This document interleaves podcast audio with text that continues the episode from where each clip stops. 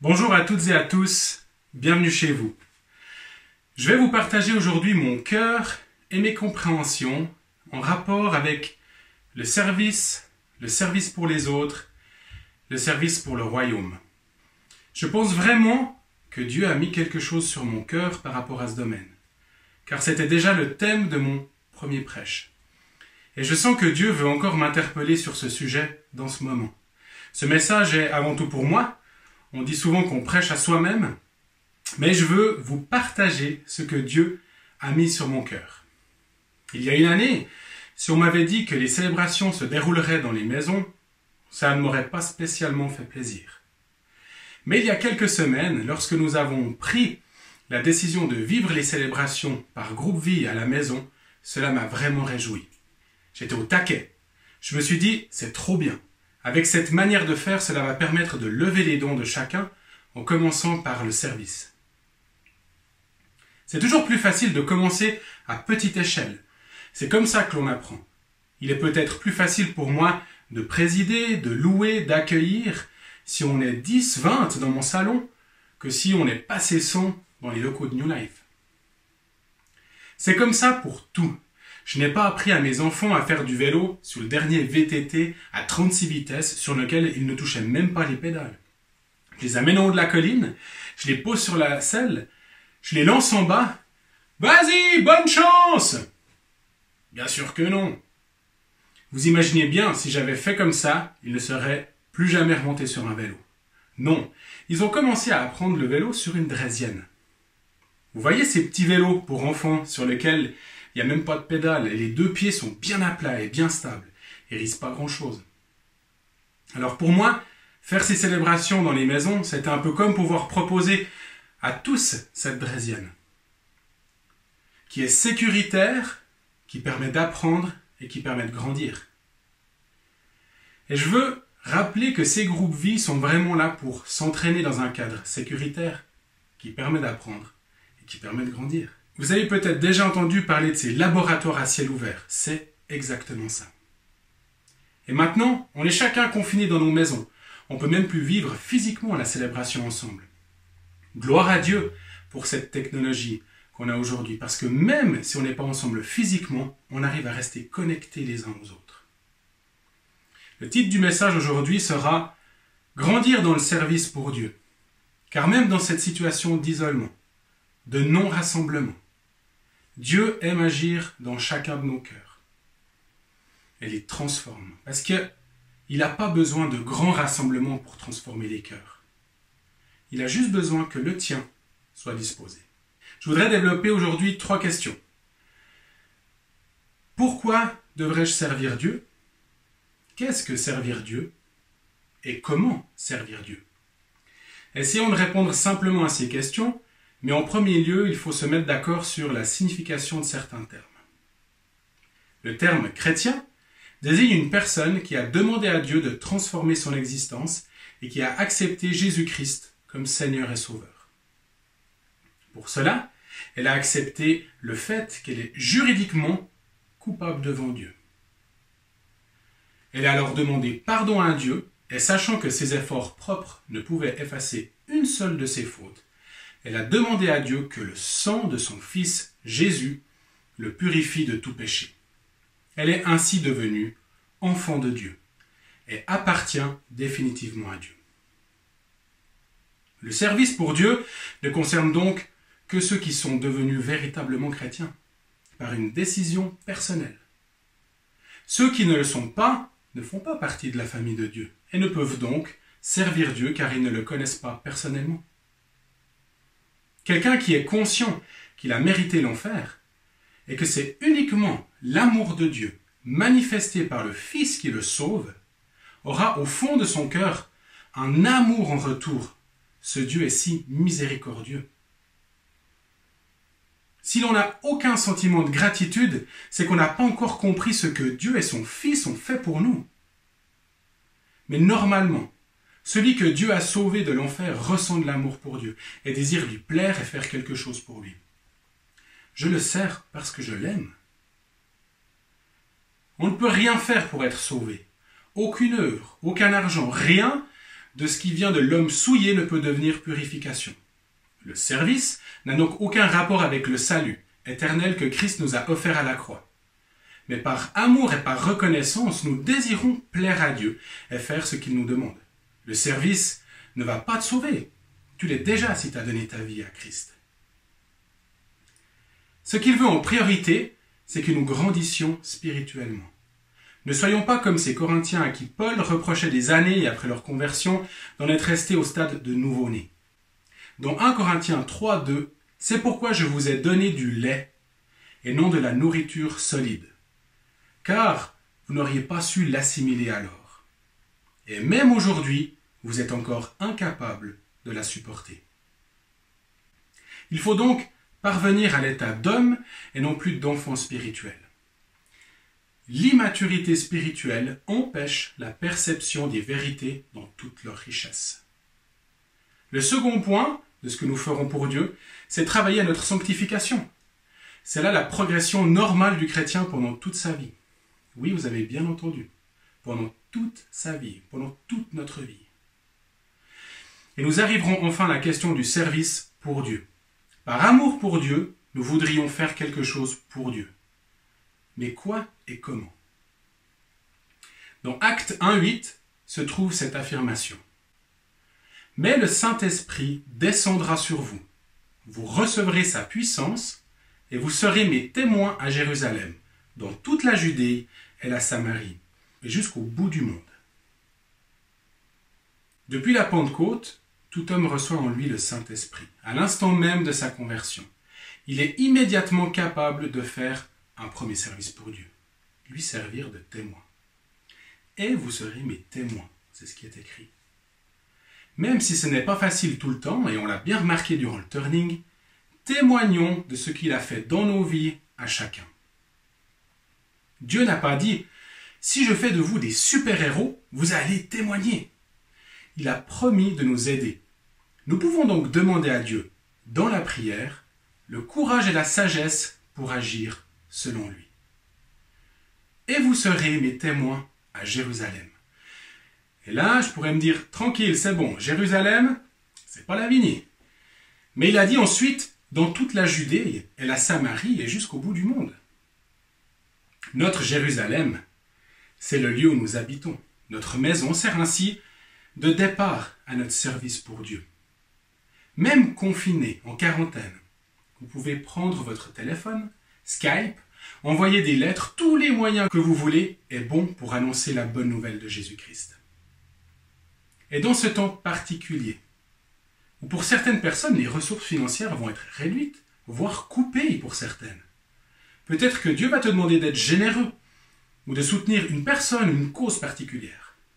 Sois à son écoute. Parfois, il nous arrive d'entendre Je vais être pasteur pour servir Dieu. Eh bien, je vous rassure, ce n'est pas que en devenant pasteur que vous pourrez servir Dieu, mais à n'importe quel endroit d'où vous vous situez, vous pouvez servir Dieu en tout temps. Soyez attentifs de différencier qu'est-ce que je veux faire et qu'est-ce que Dieu veut faire avec moi. En plus du témoignage personnel, le service commence toujours par de petites choses. Comme l'histoire de tout à l'heure avec l'apprentissage du vélo. Viens à l'accueil, servir le café au début de la célébration. Va aider le secteur enfance. Dans ce temps actuel, rends-toi disponible pour organiser et prendre en charge la visioconférence. Commencez par faire ce qui souvent déplaît aux autres, mais qui a autant de valeur, d'importance et d'impact pour le royaume. Réponds présent quand une annonce est faite pour chercher du monde, pour venir faire les affronts dans les locaux de New Life. Mets-toi à disposition de quelqu'un dans une petite tâche. Ose demander. Ne doute pas de toi. Dieu ne cherche pas des gens qualifiés à son service, mais il les qualifie. Souvenons-nous de ce que le Seigneur Jésus lui-même a dit dans Acte 20, 35. Il y a plus de bonheur à donner qu'à recevoir. Il y a plus de bonheur à donner qu'à recevoir. Jésus a été notre premier modèle en venant servir. Là où peu, de monde voulait aller. En fait, on pourrait dire qu'il a commencé par les petites choses. Si vous ne savez pas quoi faire, demandez à Dieu ce que vous pouvez faire d'autre pour lui. Il vous trouvera assez d'occupation. Il y a un autre point important dans le service, et dit nous l'a enseigné il n'y a même pas deux mois, la prière. Il y a certes les prières que l'on fait pour sa propre situation, sa famille, mais combien de temps passez-vous à prier pour les autres? Dans 1 Timothée 2, 1 à 4, je recommande en tout premier lieu que l'on adresse à Dieu des demandes, des prières, des supplications et des remerciements pour tous les hommes. Que l'on prie pour les rois et pour tous ceux qui sont au pouvoir, afin que nous puissions mener, à l'abri de toute violence et dans la paix, une vie qui exprime, dans tous ses aspects, notre piété et qui commande le respect. Voilà ce qui est bien devant Dieu, notre Sauveur, ce qu'il approuve, car il veut que tous les hommes soient sauvés et parviennent à la connaissance de la vérité. Quand avez-vous prié pour la dernière fois en faveur des hommes politiques? De nos chers conseillers fédéraux, que l'on voit et qu'on entend tellement ces derniers temps. Combien de fois priez-vous pour les chrétiens persécutés, pour les inconvertis, et pour ceux qui souvent, au péril de leur vie, leur annoncent l'Évangile? Priez-vous pour les habitants de votre village, de votre quartier, pour les malades, les aînés, les isolés, tout simplement? On oublie rarement de prier pour les malades, parce qu'on nous demande, on nous rappelle, mais prie aussi pour les responsables de la communauté. Pour ces gens qui prennent du temps pour aller au front, pour aller à la guerre, au lieu d'avoir pris ce temps pour leur famille et leurs enfants. Dans 1 Thessaloniciens 5.17, il est écrit Priez sans cesse. Voilà que notre regard sur le service s'affûte. Témoignage, Témoigne ce que Dieu a fait dans ta vie. Rends-toi disponible pour ces petits travaux et prie. Il y a déjà là de quoi bien s'occuper. Pour la suite, vous ne faites pas de soucis. Dieu a un plan d'occupation pour vos heures creuses. Faites-lui confiance et il vous guidera en toutes choses. Et maintenant, servir Dieu. Oui, mais je suis enfermé chez moi. Je n'ai pas le droit de sortir. Comment le faire dans cet état de crise? Eh bien, commence déjà autour de toi à faire le bien et à servir tes proches. Par exemple, pour moi, ces derniers temps, mes habitudes ont vraiment changé à la maison. Au vu de mon activité, les autorités m'ont clairement interdit d'exercer ma profession. Et ma femme, Sarah, elle doit continuer à travailler. Je suis beaucoup plus présent, je peux donc aider dans les tâches ménagères, les devoirs, la cuisine, les choses de tous les jours. Cela ne veut pas dire que je ne le faisais pas avant, mais ce temps si spécial nous pousse à changer nos habitudes. On doit se tourner vers l'autre et non vers nous. Laisser tomber notre nous, donc s'oublier et servir l'autre. Laissons de côté notre orgueil qui nous empêche de servir. Arrêtons avec cette passivité. Arrêtons de nous cacher pour ne pas faire. Servons nos proches, notre entourage, avec ce cœur altruiste. Prenons le temps de revoir juste cette signification. Altruiste. Qui s'occupe des autres de façon généreuse et désintéressée. Les synonymes d'altruisme sont charitable, bon, désintéressé, humain, généreux, et le contraire est égoïste. Égoïsme, altruisme. Rappelons-nous ce que Jésus nous enseigne. Il y a plus de plaisir à donner qu'à recevoir. Sortons de cette pensée du monde qui dit parce que je t'ai aidé à faire ça, tu devras me payer, tu devras faire telle ou telle chose pour moi. Jésus-Christ n'a rien fait dans ce sens. Il nous a servi alors que nous n'étions même pas en train de le servir. Merci Seigneur pour cette grâce. En dehors de ma maison, je sers encore mes parents qui ne peuvent pas sortir parce qu'on demande aux personnes à risque de rester chez eux. Alors avec Sarah, on va faire leurs courses. On les amène devant leur porte. On les sert. Est-ce qu'il y a une attente derrière? Non. Je n'attends rien en retour. Pourquoi? Tout simplement parce que je les aime.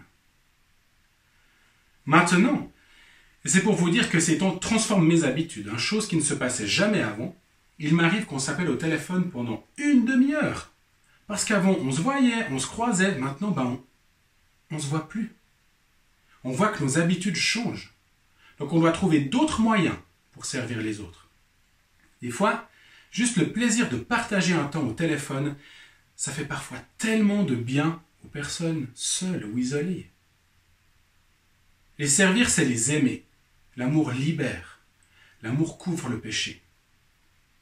C'est pareil pour tous les autres. Pas que pour nos proches. Aller servir ces naufragés, ceux-ci dont Bob nous parle dans cette vidéo prophétique, ceux qui arrivent sur la plage, les migrants qui arrivent à la maison du Seigneur. Les accueillir. Rappelons-nous comment nous voulons vivre la vision de New Life. Au travers de son amour et son esprit, nous désirons rencontrer, servir, restaurer, équiper et envoyer ce que Dieu nous confie. On va les accueillir. À quel endroit va-t-on les accueillir? Dans le royaume de Dieu. C'est le message de Gaël il y a deux semaines. On va les accueillir en premier dans le royaume de Dieu. Servir, c'est en premier le royaume avant mes besoins. On revient toujours à ça. Est-ce que je veux me servir ou est-ce que je veux le servir? Peu sont appelés à un service à plein temps, et moi encore à devenir prédicateur. Mais Dieu n'appellera pas à une fonction de responsabilité celui qui a esquivé les petites corvées. Un proverbe dit Il n'y a pas de sot métier, il n'y a que des sottes gens. C'est encore plus vrai au service de Dieu. Prenons encore cet exemple, les compagnons d'œuvre de Paul. Sans eux, le ministère de Paul ne serait pas allé bien loin. Mais avec leur aide, l'évangile s'est répandu dans quantité de contrées. On voit encore ici l'importance du corps. Prenez ces hommes comme modèle pour votre service. Alors par reconnaissance et par amour envers Dieu, commencez à le servir, là où vous êtes, en priant, en témoignant et en faisant les petits travaux. Vous pouvez aussi servir avec votre argent en étant dans la libération et la générosité. Lorsque vous aurez mûri, il vous appellera à d'autres tâches. Car rappelez-vous, la sanctification est la progression normale du chrétien durant toute sa vie. Rappelle-toi ce que j'ai dit au début. Dieu n'a pas besoin de grands rassemblements pour transformer les cœurs. Il a juste besoin que le tien soit disposé. Maintenant, j'aimerais que vous puissiez faire un choix pour agir dès demain. Et j'aimerais vous mettre au défi de trouver plusieurs choses que vous placez devant Dieu dans le service. Je vous invite à vous positionner dans cette période de changement, de mise à part. Que vous puissiez vous positionner dans ce temps. Et soyez bien conscient qu'il y a un avant et qu'il y aura un après. Qui veux-tu être demain? Est-ce que tu veux rester le même? Ou est-ce que tu veux entreprendre des choses par amour pour lui et pour les autres? Et avec ces questions, j'aimerais t'inviter à être redevable auprès de quelqu'un, auprès de ton père ou ta mère spirituelle, envers ton groupe vie, une personne de ton groupe vie, que tu appelles, à qui tu écris et à qui tu deviens redevable pour les choix que tu prends.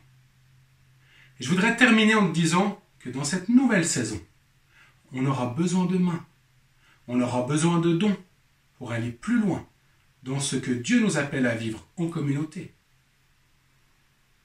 Commence par des petits travaux, ce que personne n'a envie de faire.